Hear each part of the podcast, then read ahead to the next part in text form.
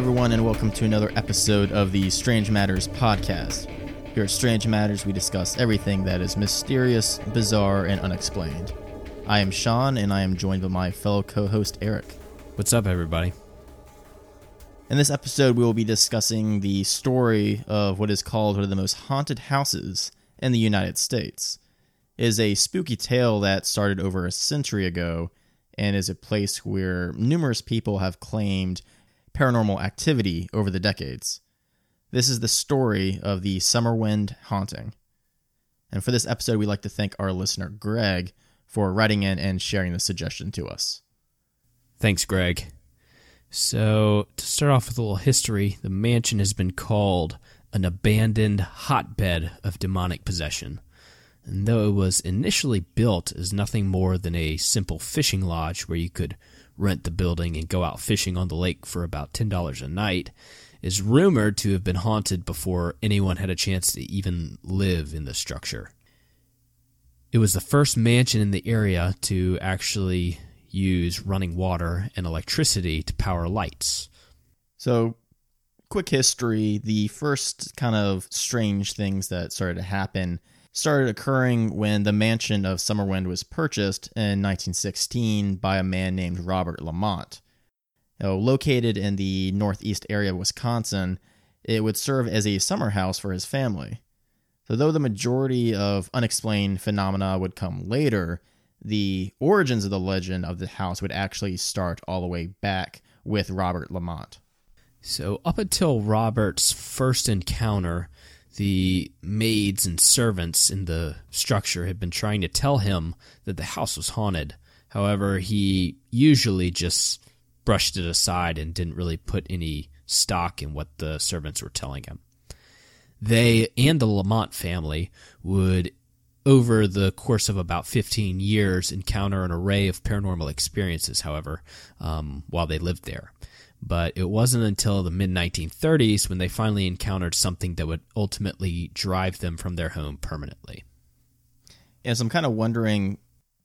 So all this kind of happened uh, early on when they first bought it. As you mentioned, it was like the first mansion or the first kind of house in the area that had running water or electricity. I'm just kind of thinking if the people aren't really used to living in a house, that maybe some of the weird noises that they were hearing were just kind of initially just you know the pipes or electricity or something. Yeah, I, I think that's a pretty reasonable explanation, and probably what Robert was thinking initially. Um, you know, this is the first house with all these this new kind of technology at the time, running water, plumbing, pipes, electrical wiring, and stuff like that. And he's just sort of thinking it's nothing really to be concerned about. And Yeah. so over a period of time, they would kind of notice some different sounds and different things being moved around. Um, but it was nothing really enough at the time to convince him that it was haunted. Right. But of course, eventually something big would happen to him. So, according to the story of the Lamonts, Robert and his wife were sitting at the kitchen table and they were about to eat breakfast. And all of a sudden, they started hearing a noise coming from the basement.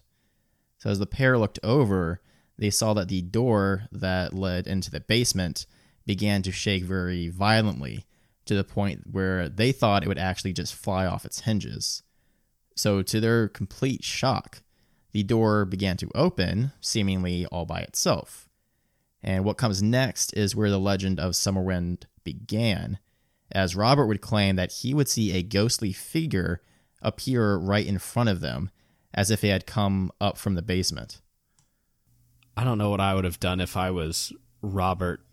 Yeah, so this wasn't just any figure that came out of the basement, but it was just kind of your stereotypical terrifying, tall, white, pale white woman with long flowing black hair coming out of the basement approaching them and he he reported that he could actually see right through this apparition or whatever it was. Yeah, so kind of just get an image of that uh girl or young lady from the the ring or something, some kind of weird ghostly figure with just black hair.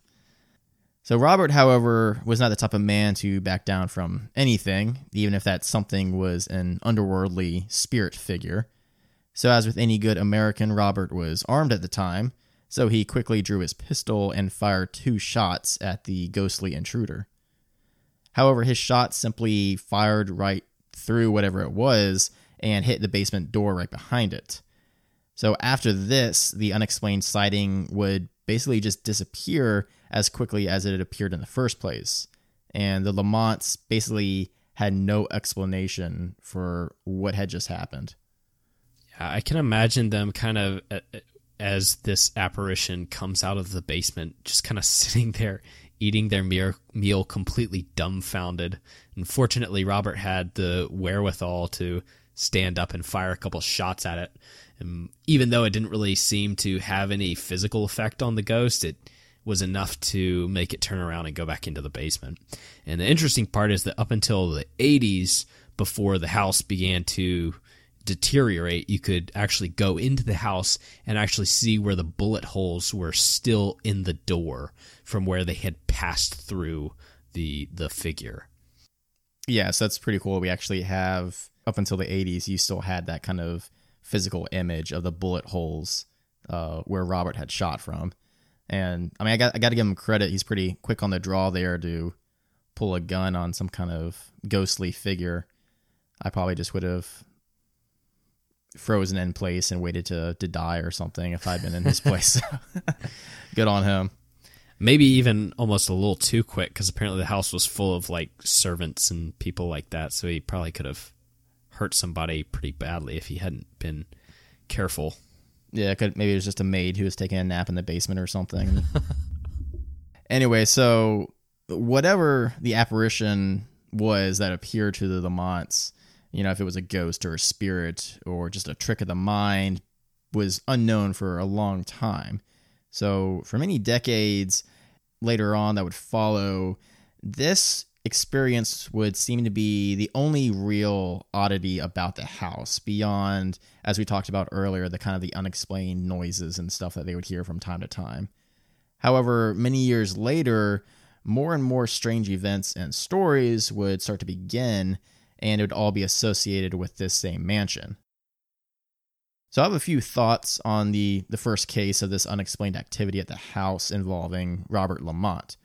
So one can make the claim that Robert and his wife merely just saw some kind of optical illusion or unexpected, you know, shadow or trick of the light that made them think that something was appearing right in front of them. But I mean, that wouldn't really explain all the noises that they heard in the basement or the fact that the door was shaking, you know, immediately preceding the figure from appearing. And also, it would have to be one hell of an illusion to make a grown man surprised enough to draw a pistol and fire two shots inside his own house. You know, that's not something that just anyone would do over something that wasn't significant. And it wasn't like Robert was a nut job or anything. He was a pretty professional man with good standing and would actually go on to serve as Secretary of Commerce. So you have to consider that a man of his stature really probably wouldn't risk his reputation making up a story about it being spooked by a ghost that he would fire a gun at it. So, I mean, it seems like he really did have some conviction that what he saw was something strange and unexplained, and it happened right inside his Wisconsin home. Yeah. My only potential explanation, because this really seems to be a pretty legitimate claim here, but I think a possible explanation could be that there was some sort of altercation between either Robert or Robert and his wife and one of their servants. And, you know, one thing led to another. A couple shots were fired. And in order to keep it a secret from either neighbors or the rest of the servants and maids in the house, he just played on their fears about it being haunted. And he said, Oh, there was a ghost. And so I shot at it, and the ghost ran back into the basement. When in reality, he had been, you know, in some sort of altercation or affair with one of the the maids or something like that. But, you know, ultimately, any sort of strange ghost encounter could really be chalked up to some sort of illusion. But, you know, the fact is that they had lived in this house for 15 years, and all of the other lesser encounters hadn't been enough to drive them from their residence. Um, this just sort of adds to the credibility of the story. And as Sean mentioned, he was a political figure and would have would have little to gain and much to lose from making these sort of unusual claims. Yes, I mean, as you said, if he actually was like threatening someone or accidentally fired his gun, I'm pretty sure anyone would be able to come up with a better excuse than, you know, the house was shaking and then a ghost appeared. So, yeah, it, but at the same time, he could be kind of playing on their fears because all these, you know, servants, I imagine at the time, they probably have a, a this a rich history in this sort of folklore and, and beliefs. So it, it could probably be pretty easy to take advantage of their mindset. That's true. Kind of be said after Robert Lamont, not too much happened. Um, after Lamont sold a home, nothing particularly strange happened for several decades up until the 1970s when the Hinshaw family bought and moved into the home. So Arnold Hinshaw and his wife Ginger would move into the mansion along with their six children. So the large family would only actually stay in the house for about six months before quickly leaving, much in part due to the strange things that we are about to talk about. The Hinshaws actually had pretty high hopes for the property. They plan to turn the old mansion into sort of their dream home, but their dreams quickly turned to nightmares um, as they had a lot of renovators who would come do work on the site, but most of them would leave only partway through some of their jobs due to some of these strange circumstances. So some of some examples of weird things that would happen was that like tools would go missing, strange electrical activity would occur, and all this sort of stuff would drive the workers away. There were also a ton of like shadow figures that would be reported by the workers, flickering lights, voices from within the building that didn't seem to have an origin. And all these things would occur regularly while the Hinshaws were living there. Some people even reported that windows would open and close on their own, so they actually had to be nailed down. And one day, the Hinshaws were working and they actually located a small crawl space in the walls behind a dresser. And since it was so small, they sent their young daughter in to investigate and see if she could find anything in it. And she went in, and a few moments later, she came out screaming in terror and claiming that she had seen a corpse inside with black hair dangling from its head. This uh, this must have been absolutely terrifying for the kid but at the same time, it's kind of amusing to me that they they've been living in this house for several months. All this weird stuff is going on, and then they discover this kind of weird crawl space, and then Arnold can't fit in there, so he sends his young, like ten year old daughter in there with like a flashlight, and then she stumbles across a, a human body. That's, I mean, that's it's something like straight out of a TV show. So. Yeah, those were my thoughts exactly. At least tie a rope around her ankles so you can yank her out, yank her dead body out after she gets eaten by whatever's in there. So years later, when other people went back into the mansion to investigate this crawl space that they'd heard a, heard a lot about, um, they went in to look crawl space for themselves, and the corpse had actually disappeared, or whether it was never even there to begin with. However, you know the the bottom line with this story is that it was such a, a weird occurrence that the family actually never reported it to the police, and so there's not really any solid evidence that this claim was true. After a period of a few months, the strange occurrences started to take its toll on the Hinshaws. Arnold was known to play his organ at late hours of the night, and when asked why he was doing it, he would say that if he didn't play the organ, that the spirits would get angry at him. As time went on, Arnold would eventually go sort of crazy, and his wife is said to have tried to commit suicide. And as Sean stated earlier, the house would be abandoned just six months after the project had started. Yeah, so I mean, once again, we have these very strange occurrences, almost like poltergeist like activity, where you have these you know, objects being moved, you know, doors, windows just opening on their own. They're hearing voices, they're seeing shadowy figures darting about at night. One thing you do have to worry about just because of as we said, after six months, they would move out. Ginger would try to attempt suicide. Arnold was having like a mental breakdown.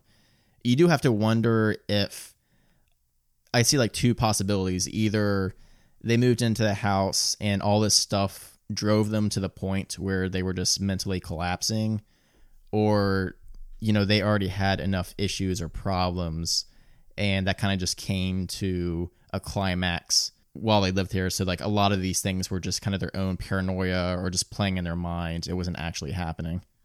So eventually, as we said, the Hinshaws would leave and another owner would come and buy the house by the name of Raymond Bober. So he was actually the man who would term the house as Summerwind, the name commonly associated with it, while most of the locals just refer to it as Lamont's Mansion after its original owner of Robert Lamont.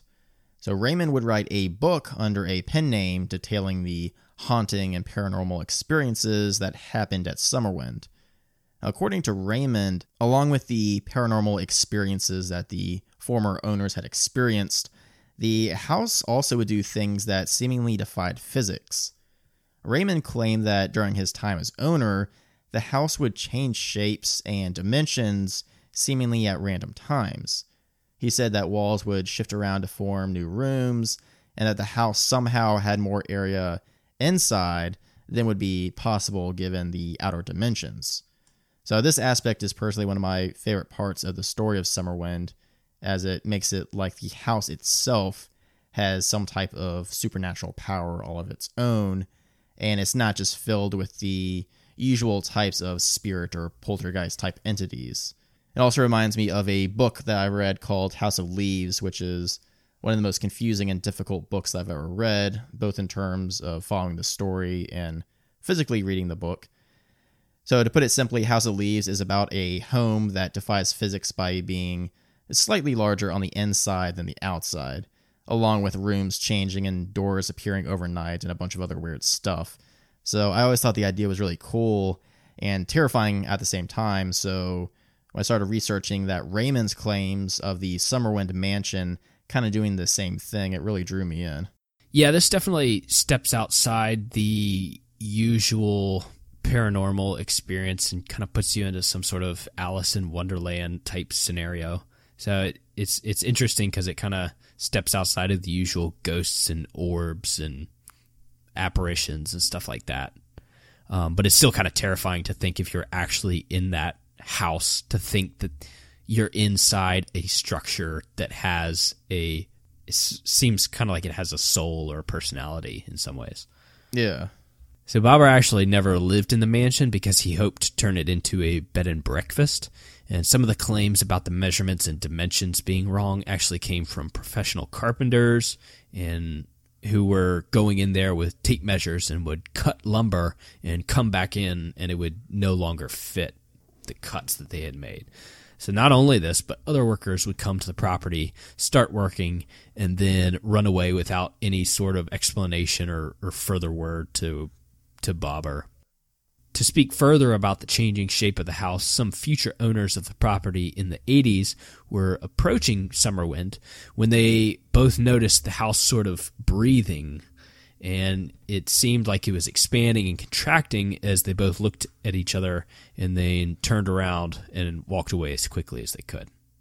So, though Raymond Bober is kind of the first to write about, as we're talking about, like the house itself changing its physical shapes. It kind of makes sense if you go back and look at the other stories because we had the with the Hinshaws, as you said, like the the windows would open and close at will. They had doors opening, closing. So you know, obviously, you'd have things going on in the house moving where they shouldn't be moving, and then going all the way back to the Lamonts. Of course, they had the weird noises and stuff going on. So it is kind of consistent that something weird is going on in that house, almost like it is somehow physically moving on its own free will, even though, of course, that's physically impossible.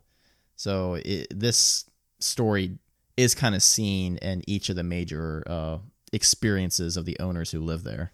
Now, of course, such a thing is realistically impossible as inanimate objects like a house you know, they can't really move on their own. And it's simple geometry that the inside area dimensions of a set shape cannot exceed the outer dimensions. So Raymond's story is probably the hardest to believe out of all the tales about Summerwind. So that's true, but that's following very basic laws of geometry. You know, even with things like quantum physics outside of our basic understanding of physics that we witness every single day. So some of the laws of geometry have been around a long time, like since the times of Aristotle and Archimedes and st- stuff like that. So some of these basic laws of physics. And sometimes when we consider like extra dimensions and stuff like that, these laws can be broken pretty easily. And for example, quantum physics, all the basic laws of chemistry and physics don't apply on a quantum level. So that's just sort of an example. Yeah, it's kind of like the kind of example that they have where you can tap your finger against a desk and for quantum physics there's always a small very very small possibility that your finger will just pass right through it exactly um, so i guess you could say that somehow this mansion is in some kind of weird vortex or something that either the house itself or just the energy or something is actually making it so it can physically do things that it shouldn't be able to. Yeah, and if you think of like the 10th dimension, so like all our time and space is described in three spatial dimensions and one time dimension. Um, so when you get up into like the fifth, sixth, seventh, and all the way up into the tenth dimension, the gravity of it kind of collapses in on itself, and it's much smaller than what we perceive in our own spatial dimensions. So it can't even be detected by us. So it's just like all these things sort of don't apply when you step outside of our understanding of spatial dimensions. Right. So we're saying that there's a chance that this house was moving or something. I guess it is possible. I guess. Not likely, but yeah. So, I mean, there could be other explanations. Kind of as we mentioned before, perhaps the stress of living at a place with a mysterious reputation and got Raymond Bober confused, or he was kind of having a mental breakdown, kind of like the Hinshaws were while living there that made him see things differently than how they really were, or you know, maybe even a gas leak or anything that caused him to hallucinate the entire thing. So, I mean, there are countless explanations, whether realistic or kind of far fetched, that you could try to come up with to explain his experience while living in the Summerwind mansions. I will point out, though, that all these different kind of occurrences don't really seem to line up. I mean, we have this apparition, this female ghost that shows up, and then we have the changing of the dimensions, which is something that's like a little bit more sci-fi, but it doesn't really fit the ghost profile. So mm-hmm. I don't really know what's going on with this. I think uh, it it makes Bober's accounts a little bit less credible to me. Yeah. Yeah, so unlike a number of haunted locations that we've talked about on this podcast, this is one that unfortunately can't benefit from a more modern investigation. The mansion itself would actually end up burning down in 1985 after it had stayed vacant and run down for quite a few years. So it was suspected that the house was struck by lightning, as several neighbors stated that they were awoken at the sound of a loud lightning strike. However, fire officials also mentioned that the vacant house had been used as a party site kind of for the local teens, and they said it was possible that a fire was left burning overnight from a party, which eventually caused a destruction. So, in any case, Summerwind or Lamont's mansion exists now as nothing more than just a site of ruins. So, several fractions of walls remain, and you can see the foundations, but that's really all that remains from the house that once stood there. Yeah, that's true. Although even just the site itself has become a pretty popular area for paranormal investigators. And though, as you said, the house does lay in ruins, many claim that the property itself is still up to some of its old tricks. Right. And um, that might kind of play into the fact where as you kind of said, there wasn't too much consistency between the stories. But if it was just something with the land itself, maybe it kind of played into whoever mind was living there at the time. So it kind of, you know, was tailor made strange experiences depending on who happened to be living there at the time. So, the big question, of course, with any case of paranormal sightings and activity is how legitimate are the claims themselves? So, one major detraction from the Summerwind House haunting is that many of the stories and events that we know come from Raymond Bober as the sole source. So, kind of as Eric said before, several neighbors have come forth and said that Raymond himself never actually lived in the house. He stayed in a trailer on the land for a short period before he left, also. And locals have said that the Legends of Summerwind didn't really start until Raymond's book was published. And also, while several of the residents apparently did have these unexplained phenomena occur that we've talked about, so you had the Lamonts, the Hinshaws, and then Raymond Bober, there were several other owners who lived in the mansion, and two of the former residents have come forth and said that nothing at all out of the ordinary happened while they lived there. And that's kind of hard for any reasonable person to argue with. Ultimately, most people's arguments towards the paranormal is that it's either an exaggeration or a complete lie. But it's kind of like, where's the fun in that? And also, ultimately, the horror begins with a very reputable source here. Um, so, Robert Lamont himself. And just because future claim came from a single source doesn't necessarily make them false, necessarily. That's true. And then, I mean, you do have these time periods in between these experiences. So you had Lamont, what, like in the 30s, um, and then there's several decades, and then you had the Hinshaws, and then you had a couple years, and then you had Raymond Bober. So, and then you had these people in between who were also living there, who nothing happened. So, kind of as we said, that the house itself didn't have this reputation until after Raymond Bober wrote his book. So there really isn't that much explanation of besides if it's just a whole big coincidence that you have three different people living in the house that all had these strange unexplained experiences that happened. So perhaps there is a connection there. So that wraps up this episode of the Strange Matters podcast. If you have any thoughts on the famous Summerwind Mansion or Robert Lamont, please feel free to send us an email at strangematterspodcast at gmail.com, or you can visit our website and leave us a comment there. Strange Matters is made possible by our generous supporters over at patreon.com. For this episode, we'd especially like to thank our newest members, Allison, Mervin, Christy, Erica, and Destiny. And also big thanks to our newest Tier 3 preferred patron of the show, Matthew. If any of the other listeners would like to help support the podcast, you can check out our page, patreon.com slash strange matters, where you can help us decide on what episodes to focus on and gain access to monthly exclusive bonus episodes. Yeah, we get a lot of uh, suggestions from our listeners. Um, ultimately, it's too many to really meet everybody's expectations in terms of publishing these episodes. So if you really want to get your episode done as a Strange Matters episode, becoming a Patreon is kind of a good way to do that. It kind of um, prioritizes your requests. Yes, so please check out our page on Patreon if you are interested. And finally, we'd like to ask that if you are listening to us on iTunes, please take the time to leave us a rating and a review. It helps us out to hear your feedback and also helps promote the show so we can always reach new listeners.